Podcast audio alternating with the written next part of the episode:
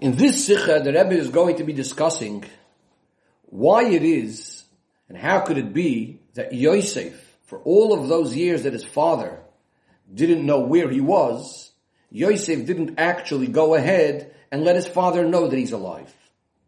In the beginning of the Sikha, the Rebbe starts off by saying that we know that generally Rashi always explains anything that's difficult in Pshutish Mikra, and if Rashi doesn't explain it, it's either because it's very, very simply understood by itself, that it doesn't need to be explained, or it's something that would be explained based on, uh, understood based on something that Rashi had said earlier. So the question that Rebbe says is, and this is a question that a lot of them Mepharshim ask, and Dafka Rashi is not the one that says anything, how does it make sense? If Yosef knows how much his father loves him and how much his father misses him, he certainly would understand how much his father is mourning for him. How does it make sense that he doesn't send a message to his father telling him that he's alive? Now, in the previous parsha, in Parshas Vayeshev, while Yosef is in jail and Yosef is a slave and so on, we understand that he can't send such a message. But in Parshas Miketz, Yosef is a Mishneh LaMelech, he's second in command to the king, he can do whatever he wants. Why doesn't he send some sort of message to Yaakov that he's alive?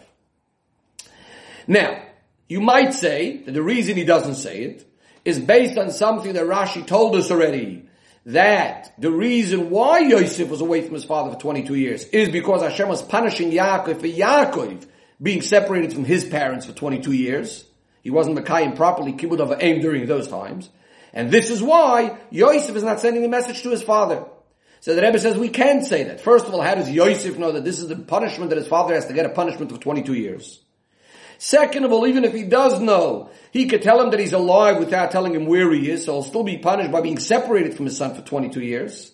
And finally, that still doesn't explain why Yosef should act that way. Who gives Yosef the right to punish his father? If Hashem wants to punish him, clearly that's Hashem's business. But how could Yosef go ahead and start giving the punishment to his father? In order to explain this, the Rebbe asks something else. The Rebbe says, we know that Rashi told us in Parshas Vayeshev why is it that Hashem actually didn't tell Yaakov that Yosef is alive? So Rashi says the following. Lefi sheichrimu, because the Shvatim made a chayrim, an excommunication, and they cursed anyone that's going to reveal it. And they included Hashem in this chayrim. So therefore, Hashem didn't reveal it. Yitzchak did know that Yaakov, that Yosef was alive. He said, how could I reveal it if Hashem doesn't want to reveal it? So the Rebbe asks, who exactly was included in this chayrim? Who is not allowed to tell? Who is being cursed? Now, you might say it means anyone that's in the world that's going to tell Yaakov, but that would make it very, very difficult to be that way. Because if that's the case, why is Yitzchak saying, how could I reveal it? If Hashem doesn't want to reveal it, etc., Yitzchak can't reveal it because there's a chayrim in place on anyone that's going to reveal it.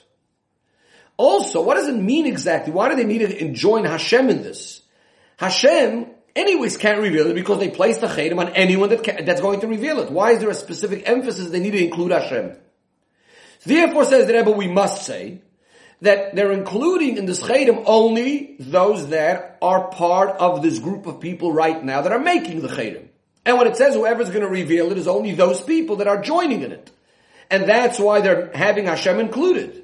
But if that's the case, we need to understand a number of points. Number one, why does Rashi say that Yitzchak says, how could I reveal it if Hashem doesn't want to reveal it? It's not that Hashem doesn't want to reveal it. Hashem, so to speak, can't reveal it. He was joined in the Chayrim. Number two, why can't Yitzchak reveal it just because Hashem is not revealing it? Hashem can't reveal it, so to speak. But Yitzchak can. He's not part of the Chayrim. Number three, why do we even need a Chayrim? Why can't we just make up and decide that no one's going to reveal it and that's it? Regarding Hashem, we could daven to Hashem, we could ask Hashem not to reveal it as well. What's the point of the Chayrim exactly?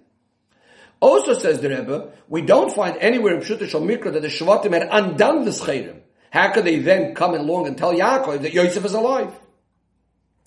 Now, there are some Meforshim that say that the source for Rashi is in Tanchuma. The source for Rashi isn't Tanchuma. They try to explain Rashi based on the Tanchuma by saying that what happened was they wanted to make the Chayrim. Yehuda says to them, Reuven is not here with us right now, so we don't have 10 people. We need to have 10 people for a Chayrim. So they include Hashem in the Chayrim. And that's why Hashem also doesn't reveal it. So the way they explain it basically is that they were not including making the chayrim that Hashem is not allowed to reveal it. They needed Hashem to make up this minyan. Hashem just didn't reveal it because he didn't want to be acting in a lenient way in regards to their chayrim. That would explain why they included Hashem. That would also explain why Rashi says Hashem doesn't want to reveal it, not that Hashem is not allowed to reveal it. This would also explain why Yitzchak says, how could I reveal it if Hashem doesn't want to reveal it? The problem with this is, in addition to the fact that according to Rashi, doesn't say anywhere when they made the Chayrim, and it makes sense to say they actually did it when Reuven was there, because they should, certainly wanted Reuven also to be included in this. But also, we don't find anywhere in Rashi and Pshuta Mikra that you needed 10 people for a Chayrim. And therefore, we have all the same questions again. So the Rebbe says, there are Meforshim that ask another question. How did the Shvatim even know that Hashem is agreeing to the Chayrim? You can't just include someone in this minyan agreeing to your thing without getting their consent, even another human being. So they want to answer that the Shvatim were certain that Hashem would agree for the following reasons. Number one, because Hashem wants Yaakov to end up in Mitzrayim because of the Bris Bein Habesarim. Number two, they know Hashem is going to agree because they know Hashem wants Yaakov to be punished for 22 years. And number three, they know Hashem is going to agree because certainly Hashem wouldn't want Yaakov to find out that they sold Yosef and then Yaakov is Chas Shalom end up cursing his sons and Chas Shalom this would impact all of Klal Yisrael of future generations. But again the Rebbe says it's hard to say that this is what Rashi means. Because what does Rashi say? Yitzchak knew that he's alive, and he didn't want to say because he said, if Hashem is not telling, how could I tell? Why isn't Hashem telling? Because of the Chayrim. So in other words, it sounds like the Chayrim is also even just telling Yaakov that he's alive. But hang on a second. We could tell Yaakov that he's alive and just not tell him what exactly happened. We don't have to tell him that the Shvatim sold Yosef. Yaakov won't know where Yosef is. And in this way, all the things will still be able to apply. The Bris Bein Habesarim will happen because Yaakov will end up in Mitzrayim. Yaakov will be punished for 22 years because he doesn't know where Yosef is. And he wouldn't curse his sons. Because he wouldn't suspect in any way that they sold him. So we're still back to trying to understand what's going on over here. In order to explain this, the Rebbe introduces another question. And that is, how does it make sense that during this whole time, none of the children of Yaakov had some Isoidus tshuva and said, yes, let's go and tell Yaakov, or himself go and tell Yaakov? Says the Rebbe, that's exactly why they had to make a chayrim. That's exactly what they were concerned about.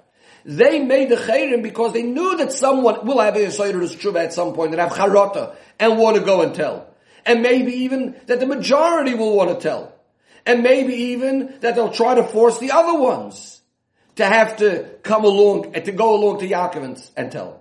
That's why they made a chayrim. That's not going to be allowed to be told to Yaakov unless they all agree.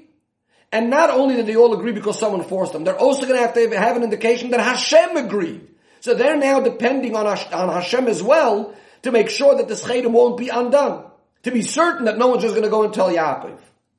That's why they included Yaakov. But again, it doesn't mean that they said Hashem is not allowed to tell.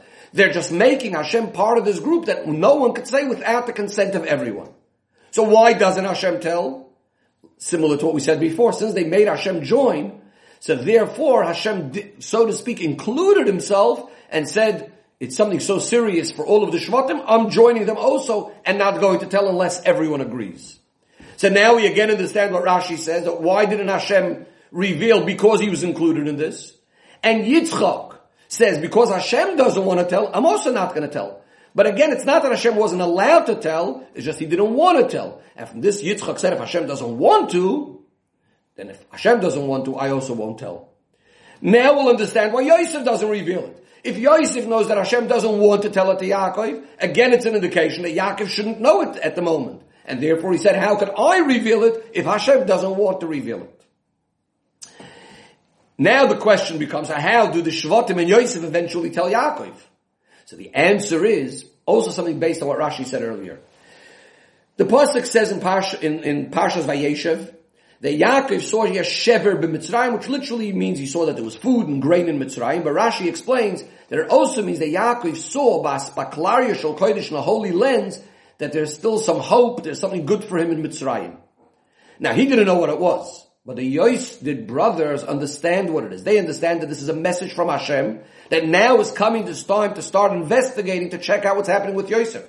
That means Hashem is giving His consent already that we could start looking to reveal to Yaakov what's going on. So Achei Yosef, as the pasuk says, the brothers of Yosef go down to Mitzrayim. That means at this point they're also acting like brothers. They're starting to regret what they did. They want to now act in a brotherly way, as Rashi tells us they're ready to pay any money to redeem him. Now that Yosef sees that they're trying to find him, he understands that there's something going on. He still doesn't know in a certain way that the time has come.